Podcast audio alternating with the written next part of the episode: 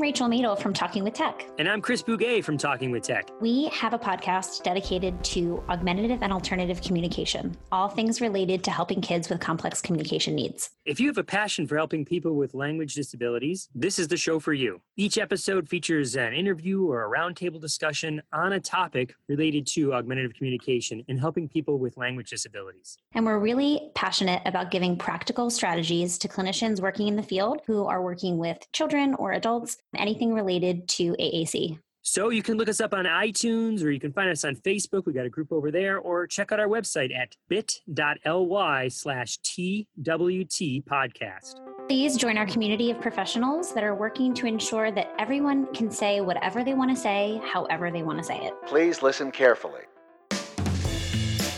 What is communication? An essential behavior of life. We have the both blessing and responsibility of trying to foster another. It's the strongest way for two people to convey information to each other. Communication is a lifeline. It's just connection with other people. Connecting people in terms of ideas, thoughts, or needs. Draws us out of ourselves, draws us into that relationship, you know, builds up our families. Without it, we'd be lost. Whatever it is that we do to express intent and achieve an impact. Communication is the ability to express your needs, wants, frustrations, and desires to anyone that you feel needs to have that information. Welcome to Speech Science, episode ninety-seven. It is the ASHA episode, because when this goes live, we should all be down in ASHA. I'm Matt Hott, joined this week by Michelle Wintering. Good morning, or good evening, afternoon, good night, Michelle. How are you? Whenever we're recording, that works. Hi, Matt. Michelle, it is ASHA week. It is just the two of us. Michael is not on the call with us this week, but I'm excited because ASHA is like a mini work vacation. I'm I'm so pumped because I haven't been to ASHA since it was ASHA Denver, um, and I saw you at that when I lived yes. in Colorado, and I get to go to sunny Florida for some ASHA fun this next week. I was going to say, the last time I was at ASHA, I had to see the giant bear every time I wanted to walk anywhere in the convention center. There was a big blue bear in the Denver uh, Convention Center. But this year it is in Orlando. Uh, it is at the Orlando Convention Center outside the foothills, or the foot, foot stoop, the stoop of Universal Studios. Uh, and I know the closing party is at Universal Studios this week. Uh, we will get into all of that a little bit later. But on this episode, Michelle, it is part three of your interview series on teletherapy, correct? Correct, with Kristin Martinez from Presence Learning. So hopefully you all have enjoyed the first two parts where we talked about um, what is teletherapy and how you evaluate with teletherapy. And I think last week was on treatment sessions and what a treatment session actually looks like. And then the final part Uh, with Kristin was about discharge and a lot more F A Qs about teletherapy. Looking forward to that. Also on this episode, we will do a brief uh, what's going on at ASHA. Uh, we're also going to talk about the effect of text-to-speech rate for reading comprehension of adults with aphasia. Also, how would you feel if there was a camera aimed right at you during your therapy sessions? But the first story out of the block, talking about literacy and dementia. And Michelle, I thought we'd jump right in there. Evidently, the more literate, the more books you read, it may help your brain a little bit. And I like how you sent me both of these articles, Matt, and one you even pointed out, one calls it Literacy Might Shield the Brain from Dementia, and the other title is Illiteracy Makes Dementia Three Times More Likely. So same information, different take on it. You know, the lack of literacy or being literate. Um, but I don't know, it ties back into that being a lifelong learner and reader is only going to help our brain health. The original article is coming out on Neurology, uh, neurology dot org, uh, labeled Illiteracy, Dementia Risk, and Cognitive Trajectories Among Older Adults with Low or Lower Education. Um, this was published uh, this month. Basically, the conclusion they found that illiteracy was independently associated with a higher risk of prevalent and incident dementia, but not with a more rapid rate of cognitive decline. The independent effect of illiteracy on dementia risk may be through a lower range of cognitive function which is closer to diagnostic thresholds for dementia than the range of literate participants. Michelle, I found this very interesting just because when I'm working with my adult patients, a lot of the times what I try to tell them is that if you can try to keep your brain engaged and active, we can help fight off or, or maybe even reverse some of the effects of, of dementia, and depending on the type of dementia as well. Mm-hmm. Well, and I, when I was reading through this and it talked about, one of the quotes was, being able to read and write allows people to engage in more activities that use the brain, like reading newspapers, helping children and grandchildren with homework. So you're able to participate in those brain training almost activities in, in your daily life. That doesn't mean there aren't other things that can, you know, mm-hmm. challenge our brain and grow our brain, whether it's music or, um, you know, puzzles. There's, there's things that are not literacy that challenge the brain, but this goes along with other research that shows that reduction in, in a risk of dementia or mm-hmm. um, in the severity of some dementias. But it also got me thinking with just evaluations. If we're evaluating someone with dementia or with any cognitive deficits, we rely pretty heavily on literacy a lot of times mm-hmm. to test it, right? Yeah. Well, I mean, like, it, the, you know, I, I use the mini mental and the SLUMS pretty quickly, which is the Saint Louis University memory scale, I think it is, or status. Um, and, you know, part of it is write, read a sentence, write a sentence. And, you know, we, you like you said, we, we rely on that literacy part. Uh, they said among those who did not have dementia at baseline, illiterate participants were twice as likely to develop dementia. Uh, during the course of the study, which was including nine hundred eighty-three adults who participated in a longitudinal community aging study. Uh, literacy was self-reported by answering the question, did you ever learn to read or write? Uh, neuropsycholo- psychological measures of memory, language, and visuospatial abilities were administered at baseline and at follow-up at about three and a half years later. And at each visit, Uh, functional, cognitive, and medical data were reviewed, and a dementia diagnosis was made using standard criteria.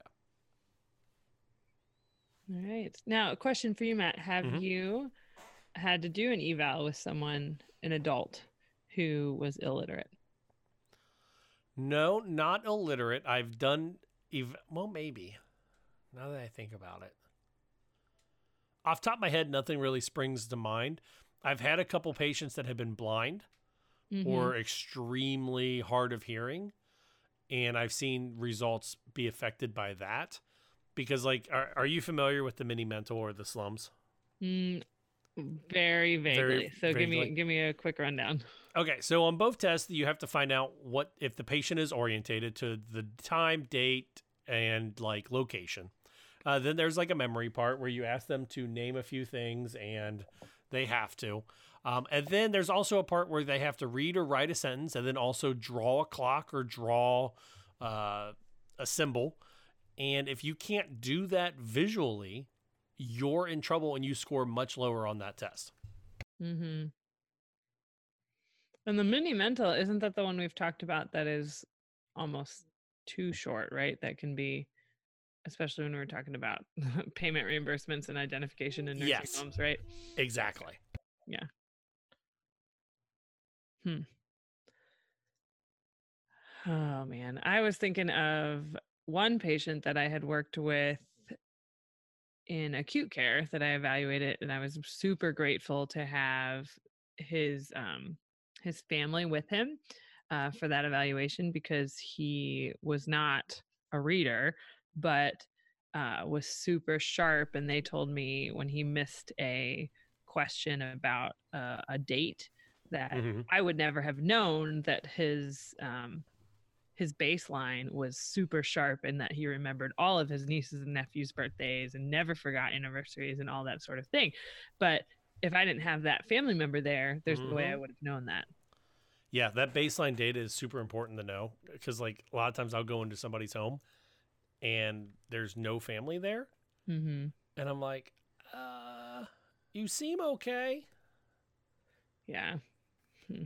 are you okay? And they're like, I'm fine. And then you kind of leave, and then they're, you know, a family member calls you later and say, my grandma did exactly what you said. Yeah. So. Well, our takeaway from these articles is definitely um, reading is good for you at any age. That feels like the motto of Speech Science. It, right. our, our, our show says we're answering the question, what is communication? It really should be, what are you reading this week? Head over to our website, speech science podcast dot com. From there, you can email us, speech science podcast at gmail dot com. Give us a phone call, six one four, six eight one, one seven nine eight. Or find us all over the webs. On Twitter, everywhere. It's uh, Speech Science P C. On Instagram, it's speech underscore science. But of course, always hashtag S S Pod. And we would love for you to find us over on the Patreon, uh, patreon.com slash speech science podcast as well. Right? Yep. Yep, and I think so. Tag Next us article. in your ASHA post.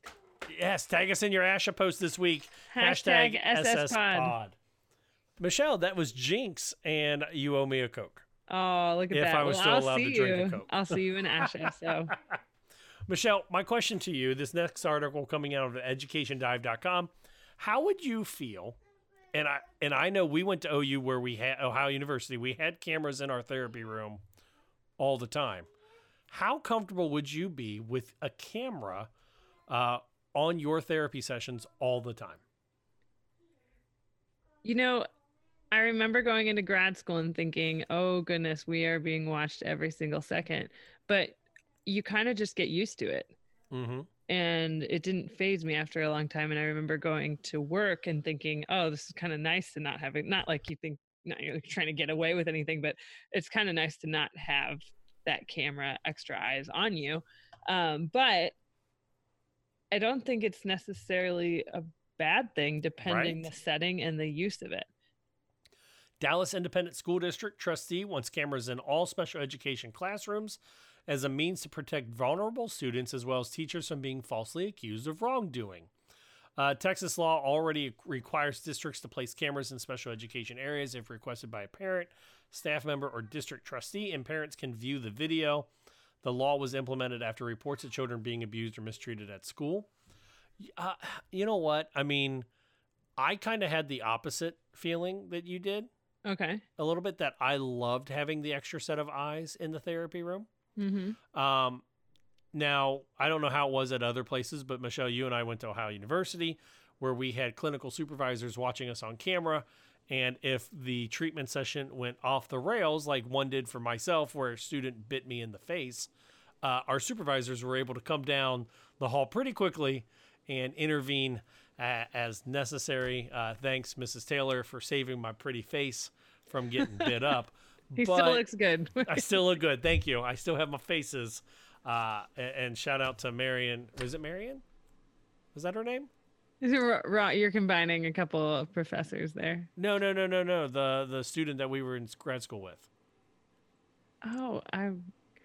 Yeah. I think anyway, need... she was my partner and let me get bit in the face. So thanks for that one. But no, no, but like, I love the idea of, of cameras in, in the therapy session just because I sometimes forget what we worked on the last week. And if I didn't take a good enough note, it's kind of, I would love to have that video backup. Plus, we didn't get to rewatch them though. No, no, no, that no. But I'm, I'm talking like nice, in like general, I would love that. Yeah. Well, and from a parent side, uh, mm-hmm. I have my son in daycare now, and his daycare and the vast majority of any daycare, because we stopped in a few different ones, um, and people that I talk to, some have the ones that are actually secure and parents can log in from afar and, and see what's going on. Um, but I know that there's, you know, privacy things in regards to that. But I know my son's daycare has a twenty-four seven camera in every room. Oh, really? And that way they can review. It's, it's not like they look at it every day, but um, it is always recorded so that if something were to happen, I think in many ways, it doesn't just protect the kids. It also protects their yep. staff, because just like this article said, what if something, someone said something happened or a kid said something happened? They can actually look back and say, you know, what, what really happened here. Uh, Superintendent Michael Hinojosa uh, doesn't support the plan. He cites the costs and also that there have only been a few requests to review videos that already exist in special education. Uh, this is coming on the heels of a substitute teacher beating a special needs sixteen-year-old female student at the Kyle in Kyle, Texas. Uh, investigators say it appears the student hit the substitute in the face, and then the substitute responded by punching her, throwing her on the ground, and then stomping on her head. Um, already, cameras are allowed in Georgia, and also West Virginia recently passed a law allowing cameras in special ed classrooms after a Berkeley County instructor was caught on video telling a student, quote, "I'll punch you in your face. I ought to backhand you right in the teeth." Yikes. Yeah. Yeah. And That's... I always feel bad when I withhold a reinforcer until my student requests it. These people need to be drummed out, and this is the greatest reason for cameras, mm-hmm. if you ask me. Yeah. Well, uh, cameras are becoming such a common thing that I think back to when I started babysitting in, in fifth or sixth grade, and even mm-hmm. my parents told me, and it, it wasn't meant to be scary, but it was just meant to tell me that that was the beginning of of people having nanny cams or having yeah. some kind of recording device in their house, and those are pretty commonplace now. Security systems and and cameras for the main living area, you know. So um, I remember thinking, oh well, yeah, you you have to realize that almost anywhere you are now, you could be recorded.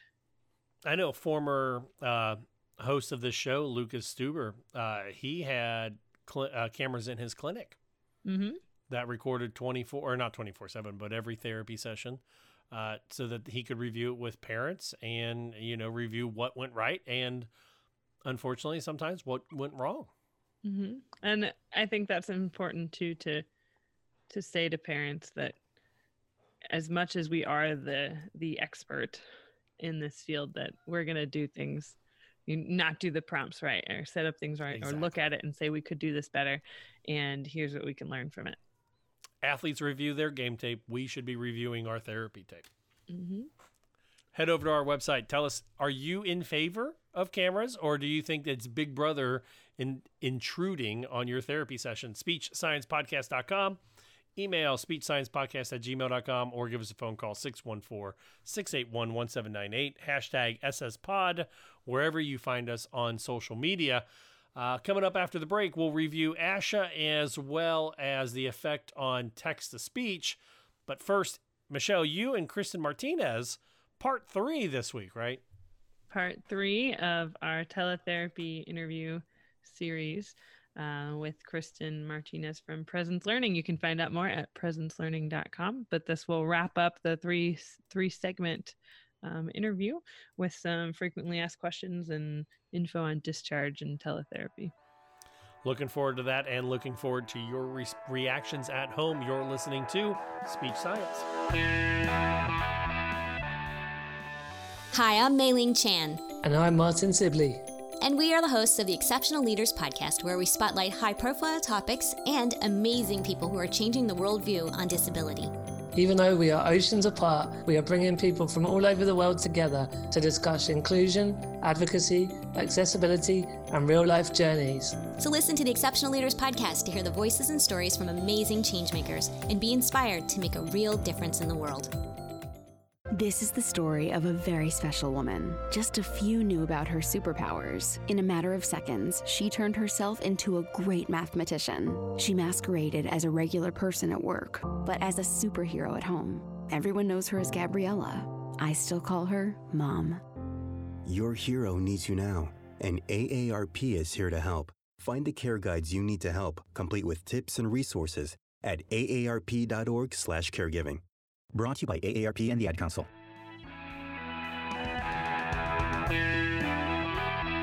Welcome back to Speech Science. This is Michelle, and I am here again with Kristin Martinez out of Colorado with Presence Learning, a teletherapy company that serves um, students in schools. Uh, so S L Ps, school psychs, and O Ts as well. Is yep. that correct? Uh, yep, absolutely. Wonderful. Well, welcome back. Thank you for uh, trekking through with me. We're actually recording them uh, back to back, but you guys will hear them as they go through the podcast. Um, I wanted to talk to you today a little bit about discharge and about I E P meetings when you're that distance S L P, when you're mm-hmm. not in person, um, and also especially when it comes to case management or when you have a, ski- a kiddo who is speech primary. Um, you know, how right. do you run an I E P meeting or plan for that I E P meeting when when you're not physically there? Um, but before we jump into that, quick question that I had from another S L P. Uh, when you're talking to parents about teletherapy, I know a concern that comes up that I've been told, or parents will ask, they say, what about the screen time question? So is that mm-hmm. something that you address with, with families or with the parents of your students? Yeah, this is, you know, it's interesting. I, I certainly, we hear this sometimes from school districts as, you know, they're hearing from parents.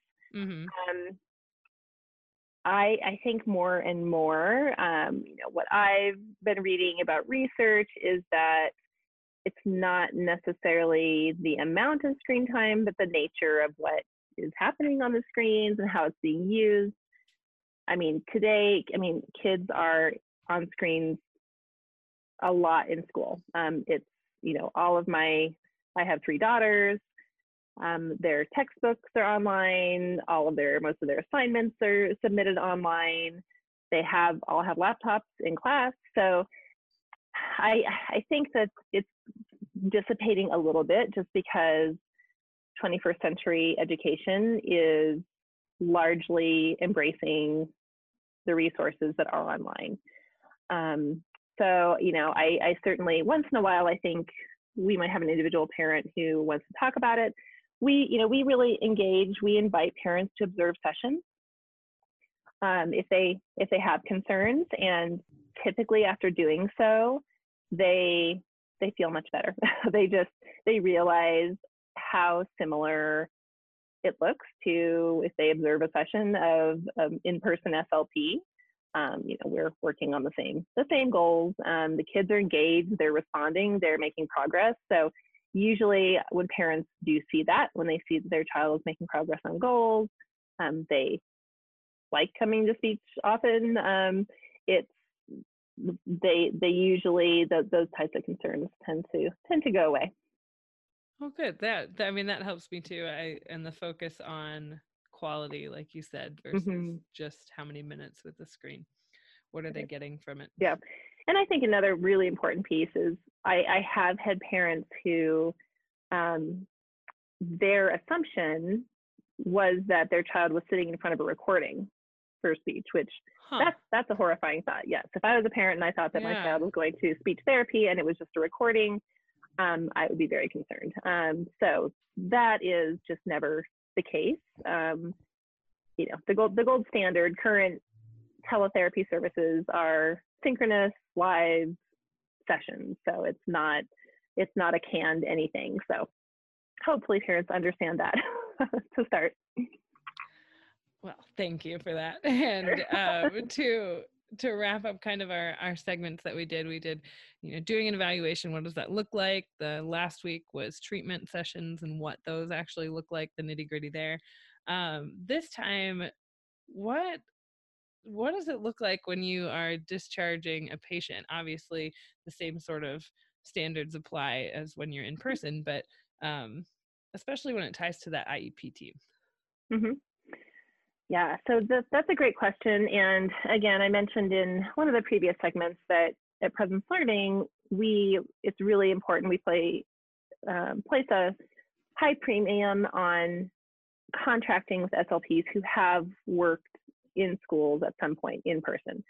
Um, we think it's we believe it's really important, first of all, that they understand how to write an I E P, how to complete an educationally based assessment and make an eligibility determination in the schools, but also just understanding what teams, how I E P teams work in the schools, um, who's included, what does that look like?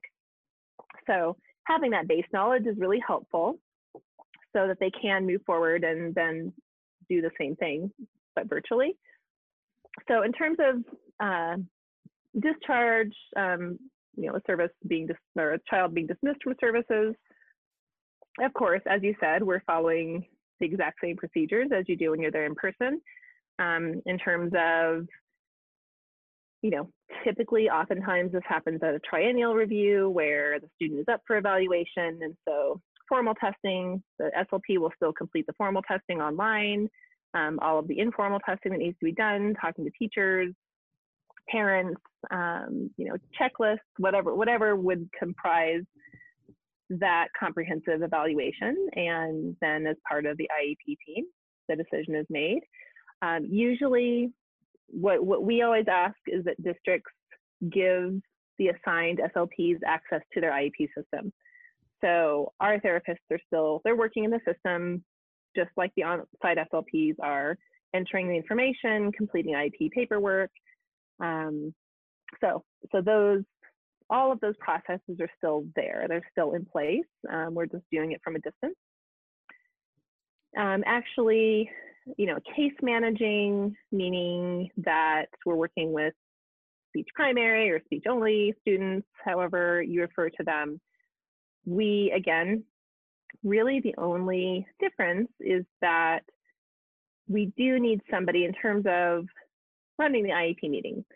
You know, the S L P is still, has the agenda, runs the meeting, but there does need to be a facilitator. There needs to be somebody there to actually call up the S L P on the phone and put them on speakerphone in the room, or log into their therapy room so they can attend by video, whatever that looks like. They're, you know, to gather signatures from parents there in person. So those types of just actual physical things. Um, there's usually an administrator, somebody in the building, an L E A, who is doing that piece.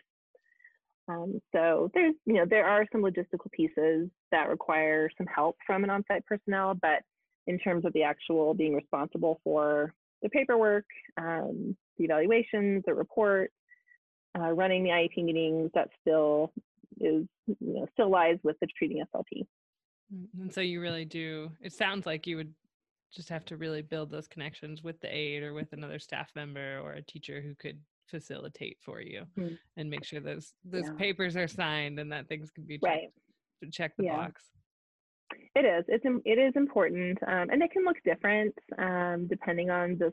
Even within a district, sometimes building to building, it looks different in terms of who is that person, who is really the best person to work with you. Um, sometimes, it, you know, in some buildings where they do have S L P As, sometimes the S L P A will help with that and facilitate some of that. Um, it might be an assistant principal or a SPED coordinator. So that can that piece can vary, but you know, all of the all of the roles and responsibilities uh, remain the same in terms of being the responsible case manager or related service provider for students.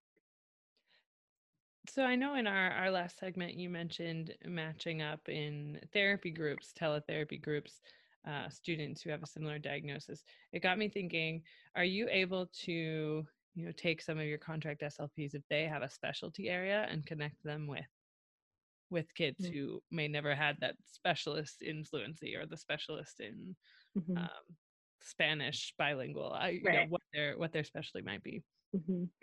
Yeah, that's that's a great question, and not not one of the advantages we talked about in the other yeah. segment, but it absolutely it absolutely is an advantage that um, I would say most what we do most often is, as you just mentioned, bilingual. Um, being able to we contract with a lot of bilingual S L Ps who then, they probably have a higher number of state licenses because then they can, we can utilize them. They can work in more states, um, providing either bilingual evaluations or providing bilingual services. Um, so that is a huge advantage. Um, you know, we will co- come into some school districts where there's, they, you know, some districts have just been struggling to have S L Ps, period, let alone a bilingual S L P who might be able to complete bilingual evaluations. So sometimes what we're doing is actually coming in and finding that students maybe were qualified for services, but based on an English-only evaluation. Mm-hmm. Um, and so that English language learner piece was not teased out, was not addressed. And so then we can come in and do that bilingual evaluation and really analyze, okay, what is what what are we looking at? Is this truly um, a disability, or is it just a language learning um, issue. Um, but yes, and so we also have providers who might be specialists in A E C, they um, you know, might be fluent in A S L. So those are also areas where not as common as bilingual, but certainly um, we can try to make a match between students who do have very specialized needs with therapists who have very specialized training. That was just something, I know that's not really in our, our segment. It, it, it got me thinking of, yeah. of an advantage uh, mm-hmm. when you have a specialist that you could match them up. Um, now, if there's someone who yeah, probably like me has, has thought of teletherapy, you keep hearing it come up, especially mm-hmm. if you've been practicing in the last decade, it went from not really hearing much about it to, right. um, to it's, uh, it pops up all the time. Right. And right. then, you know, having the, the actual guidance from ASHA on it as well. Um, mm-hmm. What, what do you want them to know? Like what, what should they do if they're like, hey, I'm thinking about this? Interested, next steps? There's a lot of resources. So like you said, it's really, it's kind of exploded. Um, there are a couple of, probably more than a couple, but I know of at least two or three Facebook groups, for instance, um, for S L Ps in telepractice. So um, I see a lot of, a lot of newbies, a lot of people who are just kind of dipping their toe in, pop up in those Facebook groups, asking questions. Um, I, you know, I think that I don't think that should be the sole source um, because sometimes it can be a little bit skewed depending on who's on there. But there are some there are some individuals who have great experience, and um, there are there are people out there who offer consulting. And so I think especially for people who want to do this independently. They aren't looking to join a company. They just want to integrate teletherapy into maybe an existing private practice. Um, there's some kind of like boot camps um, that you can do for teletherapy. So, um, you know, there's no official certification out there, but just in terms of learning the basics, which is really, you know, there are, you know, we, we, t- we touched on some of them in terms of equipment and licensure and um, privacy issues. Like there's there are definitely um, some some basic things that anyone going to teletherapy, regardless of how they choose to do so, they should they need to have a handle on um, to make sure that they're being compliant and that they're not violating any state regulations or privacy laws or anything like that. So um, the nature of teletherapy being online does open up some issues like that that you just want to make sure that you're educated about. Um, so that can be a first step. Um, other people go straight to, for instance, contracting with a company like Presence Learning. And so that certainly has its advantages in that um, there's a lot of support provided. Um, we, you know, basically kind of hand over, like, these are the basics, and we'll we'll facilitate, we'll you know, they still have to do their own cross licensure, but we can give you some resources. Like, this is where you need to go. This is the website. This is what you need for this state versus that state. So some people, I think, really like, they prefer that, having some support, having more um, re- just resources available without having to do so much independent research, I guess, and kind of digging on their own. Um, so now you you did mention that with Presence Learning in particular, and I'm sure it's different with different companies. Mm-hmm. Um, they are contract independent contractors, right? So is that typically an hourly rate? So that that S L P, that clinician, would clock in for I E P meetings or for paperwork or for mm-hmm. um, treatment. How does that look?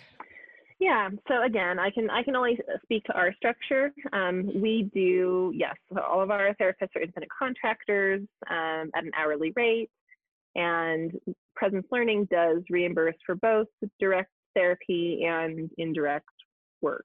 So um, planning, documenting, writing I E Ps, evaluations. Um, so I think that, you know, it might be handled differently depending on the company, but Um, at this point, that's how that's how we reimburse um, providers. And I, th- I think that might be good for listeners who are thinking of it to to mm-hmm. remember to ask those questions if they're interviewing Absolutely. With the company, so that they know, you know, what the reimbursement model is? Yeah, it is, it is important um, to understand. And I, you know, I know that for, you know, for some people, I think, especially if they're coming from school district salaried positions, that's a big leap. Um, other therapists have always been contractors. You know, they've, even if they've worked in the schools, they did so through a contracting agency. So they're very, they're used to that, um, and they're accustomed to it. And others, it's, it's a big change. So absolutely asking questions, um, regardless of who you're interviewing with. Um, you know, we, you know, we ask for a minimum of uh, about eight hours, eight to ten hours um, of availability for direct and indirect work, um, all the way up to some people who are full time. Um, they're working, you know, they're working full time hours, and uh, we have. I actually just like I think I mentioned that this is our Presence Learning's tenth year, and I was looking. You know, we have a handful of providers. I think maybe about nine or ten. Who have been with us since that very first year. So we have therapists who have um, contracted with us for a long time. Um, and, you know, we have schools that we've been with for six and seven years. And so I have some therapists who have been with us for that many years, and they return, they've come back to the same school um, for years. And so even though they're teletherapists, they've still been able to have some continuity year to year with the school district that they're working in. And that's, I mean, that's huge for students and teachers and staff yeah. too, I'm sure. Yeah, it is. Yep. All right. Well, um, just out of curiosity, the, where do you see teletherapy going? It's grown so much in the last ten years. Um, mm-hmm. What do you think in, in five years that's going to look like? Oh gosh. Um, anything right now. Yeah, anything. I mean, it really is. I, you know, as a company, we're always looking to expand just our resources for therapists and for students.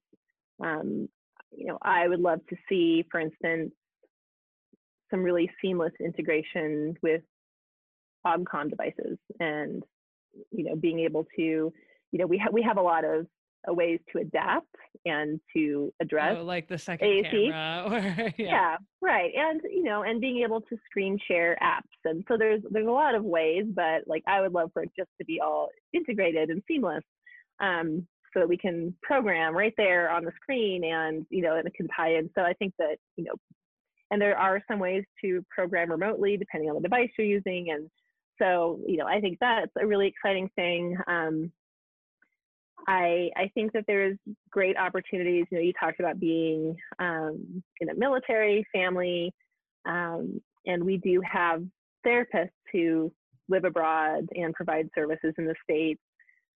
We also have, there's a lot of expats who have children, you know, they're, they're living abroad, and um, they have, you know, they, they really would like their child to receive therapy from an American English speaking S L P, um, hmm, yeah. because they're worried about accents and like all different things. So I think that there's, there's really just, the limits we have are, you know, depending on access to technology, um, depending on where people are, um, and then regulations. And so, you know, that's that's what we are are dealing with in terms of, okay, can we provide services out of the country? Can we, um, you know, do this type of service in this setting? So those are really the only limits as far as just the creativity and the, the capability that technology is bringing to our field. It's pretty, it's pretty limitless and exciting. That's awesome. Uh, now, a therapist abroad, for example, that you just mm-hmm. mentioned, would they have to hold a license where the child is seated that they're treating? Um, and what about the country that they're in, I guess? Mm-hmm. So, you know, this is, you know, ASHA does have some some resources on this. It's less, I mean, within the United States, obviously, there's some pretty, we have some standards state to state, you know, that you have to have a state license, oftentimes the Department of Education. Um, we have national certification. You go outside of the United States and it really varies. So some countries have, they do have organizations similar to ASHA. There is a governing body, and yes, you need to be licensed in that country. um, therapists always have to be licensed in the state where the child is sitting. So that doesn't vary at all um, for us. We only contract with S L Ps who have their Cs. So that's the other piece. And so there's requirements in order to get, to get your Cs. Um, so we know that those criteria have already been met. Um, and then living abroad, um, if there is an international license, then the therapist will hold that license. Um, but other countries, it's very, it's vague. it's very, it's non-existent, or it's it's pretty unclear. Um, it's not regulated. So that so that that can vary, and it's really, again, because we don't, our therapists aren't employees, they're independent contractors. It is, it's, it's really up to the independent contractor to understand the regulations um, for wherever they're living and where they're serving students. Yeah. I, and I, I feel like there's a lot of info you've got to keep track of depending which states or countries you're, you're practicing. Right. In, huh? Mm-hmm. But I guess that would be a benefit of working for a company that could kind of help facilitate some of that. Yes, I, I think I think it is. I think that's one of the advantages, um, especially if you are in a position where you are going to be moving frequently. Um, you know, having having some support around that, I think, would be could be really nice. Well, on a lighter note, um, will you be at ASHA this year? Will any of our listeners? I am. Yeah. Hey, will so you be there for Presence Learning? Yes. I will. Yep. So we have a booth. Um, so yes, I'd love for anyone to stop by and say hello. Um, a couple of my colleagues are presenting. So Kelly Paul and Tammy Radzai are doing a presentation. They have a session on on teletherapy specifically, um, really around how to case manage, how to do that virtually. Um, and then I am speaking at the SIG eighteen meeting. So SIG eighteen is the special interest group for teletherapy. So um, yeah, I have, I'll have the opportunity to introduce the meeting. Um, so yeah. We'll, well, I know we'll our other co-host Matt uh, will be there, and I will be there as oh, well. Oh, good. Great. So, oh, exciting. Come find your booth in action. Definitely. And not just over. Yeah. um, but as we wrap great. up, um, Kristin, thank you very much. And for all our listeners, again, this is Kristin Martinez um, out of Colorado with Presence Learning. You can find out more at presence learning dot com or um, email you. Is that correct? That's right. Yep. Kristin dot Martinez at presence learning dot com. All right. And thank you again. Yeah. Thanks, Michelle. It was wonderful. I appreciate it.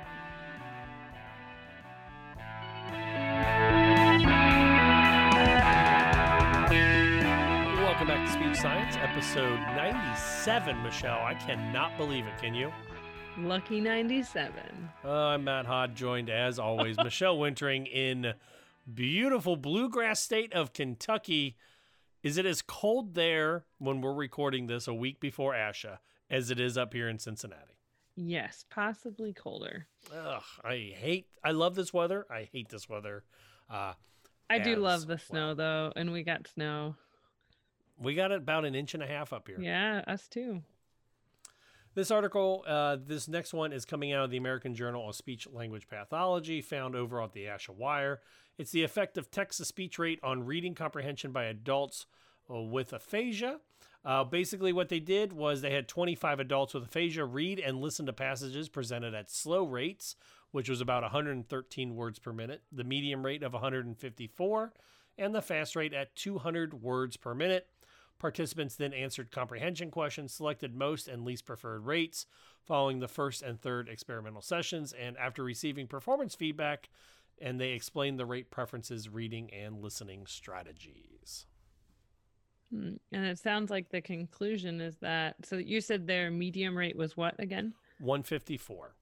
So the text-to-speech rate around one fifty, so just below that medium that they mm-hmm. had. When processing dual modality content um, seemed to be the most efficient. Which makes sense. I mean, when we look at patients with aphasia, and, and even if we generalize this into just general receptive or expressive language deficits, if you're working with a student uh, or a school age student, it's language based. So if we're going too slow, you're going to run into the attention, de- like an attention issue. Mm-hmm. If it's too fast, they're not you're not going to be able to process it in time. You're going to miss it. Yep. Mm-hmm. I mean, it makes sense. I was trying to count myself at one hundred fifty words per minute uh, before the show started. And if I did it right, it's about this kind of rate, about right around here is the one hundred fifty words uh, per minute. Hmm. Okay. So I was wondering, do we have, did it say in here, I might have missed it, what is like baseline data for someone who does not have aphasia, where their mm-hmm. com- comprehension is best? Where is it most efficient? Not that I found. I found everything where they're looking at how patients with aphasia uh, mm-hmm. currently, uh, there was no control group, if that's what you're okay. asking. Yeah, I was just curious if there is uh, a difference or if this is applicable beyond aphasia. I would say so. I mean, like I work with a lot of my patients or students, and we work on tapping out when reading, mm-hmm, pacing, trying to yeah. help slow them down. Yeah, that pacing. You know, I've got some kids that I'll, I I I nickname the machine gunners, that when they go to read, they'll read, we assess participants' assessment results for research, speech language evaluations to determine that. I'm like, oh, slow down. Ping, ping, ping. ping. Yep. Yeah. We are, we are not mowing down the enemy with our machine gun reading. Let's tap that down a little bit. And they seem to improve their cognition a little, or comprehension a little bit. Mm-hmm. Have you ever used a metronome? No. For reading? That would be fun. Yeah, I actually, um, I haven't done it yet, but uh, we are getting an interactive metronome at the clinic I work at. So P T, O T, and speech can use it. Really? Mm-hmm. I'll have to, I have no good info on it yet. I will be learning about it as we go. Um, so this is kind of a fun thing, now that you made me think about that. Uh, here are some songs that are at one hundred fifty beats per minute. So if we're looking at one hundred fifty words per minute, mm-hmm. here's your here's your one hundred fifty beats per minute. Uh, Maroon five, Harder to Breathe. Jason Mraz, I'm Yours. Justin Timberlake, What Goes Around. Katy Perry, The E T, and Avril Lavigne, Skater Boy. Okay. Yeah. Well, I was thinking, what is the beats per minute for or C P R? Or Girls Just Want to Have Fun as, as well. Say that again. That- That they say for C P R, we have staying to, alive. Well, what? How many beats per minute is it? I can't remember. Thirty. I, I, I it's thirty compressions. That's all I know. Uh yeah, it's it's a hundred something. I think it's a hundred, like between a hundred and hundred twenty beats per minute or something is what you have to. one hundred three beats per minute, which is the almost the exact rate at which chest compressions should be performed. There you go. So that is slower than this is saying is efficient for comprehension. Yes. So if you're singing Stayin' Alive too slow, speed it up to uh, E T by Katy Perry or I okay. Get Around by the Beach Boys. There you go. This is kind of a fun list. All right. Yeah. What is your average rate beat per minute? Head over to our website, speech science podcast dot com, or find us anywhere on the social medias with the hashtag S S Pod. Or right now, pull out your phone, text message us, six one four, six eight one, one seven nine eight. Unless you're driving, then tell Siri to do it. If you're walking around ASHA listening to us, which, which is brings probably me, not, you're going to be you're going to be too busy. You'll listen to us after. Go ahead, Matt. Brings me to this. Uh, the ASHA announces the recipient of its prestigious public award, named the Annie after the Annie Glenn Award, uh, named after John or Annie Glenn, which is the wife of John Glenn, the uh, first American in space. And John and Annie Glenn went to my college, or I went to their college, uh, if you want to put it that way. So I always loved the Glens. uh, but no, let's talk ASHA. Uh, the recipient this year is uh, Taro Alexander, founder of Say, the Stuttering Association for the Young. Uh, the award will be presented to Alexander on Friday, November twenty-second, at the annual convention in Orlando. Uh, Michelle, I'm excited for this year at ASHA. I am heading down. I'm leaving here in Cincinnati Wednesday morning, about one in the morning, and we'll arrive in Orlando about five in the afternoon. That's a long drive. I've got two kids and a wife and a mom in the car with me, so I may be cuckoo for Cocoa Puffs. By I should have just had you I pick me there. Up on the way. I'll we come have over. Room. We have room in the bus, evidently. But no, I'll I'm be excited. I'll be flying down. Are you flying that afternoon? I'm excited for this. So there's a couple things happening. Uh, first, I will promote my part, and then we'll promote your part. But I will be at the Exceptional uh, Podcast Network, the X P N booth, uh, for the majority of the weekend, uh, meeting people, doing live interviews over there on uh, in the hall. Do we have and a booth number over there? Yeah, I do not have a booth number. Okay, just curious. But it is the X P N booth uh, with Mei-Ling from Exceptional Podcast, and also uh, Rachel Madel and Chris Bugaj from uh, Talking With Tech will be in the booth as well. So I'm super excited by that. I will also be uh, hanging out with my ASHA SEALs, uh, you know, networking across the, uh, I guess, nation. I guess, with other SEALs, which are the state education advocacy leaders. So that's what I'm doing. But then Michelle, tell us the, the W H questions we need to know, the who, what, when, where, why, how. You're part of our live podcast this weekend. I am. So Thursday night, uh, there are multiple podcasts doing live interviews uh, with a live audience. So we will be in person up in front of you. Uh, doing some interviews, and I will be speaking with a woman from an organization called Hope Speaks, um, who is uh, starting, it's a nonprofit, but to do speech therapy um, in another country. You'll find out more. That's awesome. And that is Thursday. Um, I and believe seven thirty, if I remember right. Correct. Tickets are free, but you do need a ticket because there's limited seating. Yes. Um, You also, if you want to hang out with some other S L P podcasters, uh, Islet Marinovich uh, from the Learn With Less podcast, Rachel Madel from Talking With Tech, and myself, along with Mei-Ling, will be doing the S L P podcast, Broadcasting with Expertise, E B P, and Ethics, um, on Saturday at twelve o'clock. Uh, we will be uh, doing our live session, so that's kind of exciting as well. Uh, it's location C C three three one B C D. Uh, it's it's course number one eight seven two. So I'm always loving this, not just because of what happens during it, but it's all the fun stuff that happens afterwards. There's the networking. There's all the free pens in the booths, because that's what I do. I go and get pens from everybody and pretend to, yeah, I'm interested in taking a job in Texas. Can I borrow your Can I get some free pens? I want the multicolor ones that you can yeah, click through. Go. And also, please, if you find us, we'll take selfies with you, and then we'll put it up as the hashtag S S Pod, and then we'll run a competition for the greatest or the goofiest uh, selfie when we come back from ASHA. Michelle, I'm excited, though, before because as well, the closing night party on Saturday night, uh, Harry Potter Land over at Universal Studios. Yeah, did you get signed up for that? Nope, I am going to Galaxy's Edge in Disney World. I will be on the planet Batuu, uh, flying the Millennium Falcon, building a lightsaber, and building my own little R two D two unit with my sons. Um, this is an opportunity we couldn't really pass up. So oh, while no, I will miss I closing well, party. I tried to go and it was booked. So. It was already sold out. Yeah. You're more than welcome to come over to Batuu with us. Hey. We need... We need a six to fly the Millennium Falcon. I'm just saying. I will jump on that if you're serious. There we go. Yeah, I'm serious. We're going to Hollywood Studios Saturday night. So, uh, Michelle, I'm excited. So let's wrap this thing up because I know people that are listening on their way down, maybe, because this will drop.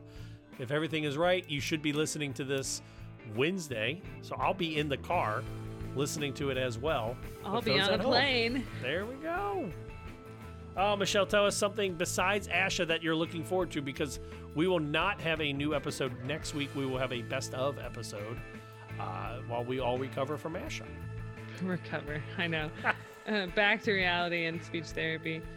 Um, well, something lighter news. We did um, family photos with my husband and my Aww. son and I with the fall colors. We beat it by a week before the snow hit, so it was perfect. Um, and we just got those back, which is pretty fun. You know what I what's sad about being up here in this like Midwest area, the Ohio, Indiana, Kentucky, Illinois area, mm-hmm. is that you always know when you're no longer going to have nice weather. And there's not a good way to put it. You just know. And I feel like we've already, we've hit that part where you're like, yep, I should have put up my Christmas lights last weekend, because between now and Christmas, it is going to be bitterly cold. Yeah, that's that's very true. So I don't really blame the people who put them up early. No. Uh, I do have to chuckle, though, having lived in, in multiple states now, because um, my Ohio friends will post on social media and be like, only in Ohio, it goes from this temperature to this temperature. But at the same time, I'm reading it's posts from, from my friends in Colorado who are like, only in Colorado is it summer and winter in the same day. And then, and then only in Kentucky, you know, you get yep. it. in I, all the temperate states. I know it. I, you know what, though? I was like personally hoping that we'd have like another week or two of like decent weather. And I was like, okay, I'll get the Christmas lights up right around Thanksgiving. And now it looks like the temperature for the next like couple of weeks are going to be highs of like forty-eight. I and hope we like, get some that's... comments from our, our S L Ps yeah. and nice, the nice seventy, seventy degree climates that are oh, I, I will telling us all about it. Hey, we'll be in Orlando. That. that is true. Uh, that's pretty much all I got. Uh, what we'll be doing, our music today, our intro music was Please Listen Carefully by Jazar. It's licensed under an attribution and share alike license. Our bump music is the County Fair Rock. Copyrighted John Deku. Find all of his music over at soundcloud.com slash dirt dog music. Our closing music is The Slow Burn by Kevin MacLeod. It's licensed under a Creative Commons attribution license. In the immortal words of Janice Wright, always be a willow, don't be an oak. The willow will bend and return to form. For the absent Michael McLeod, the present Michelle Wintering, and myself, Matt Hott. So long, everybody. Enjoy ASHA, and we'll see you in two weeks. Bye-bye. Bye, Matt.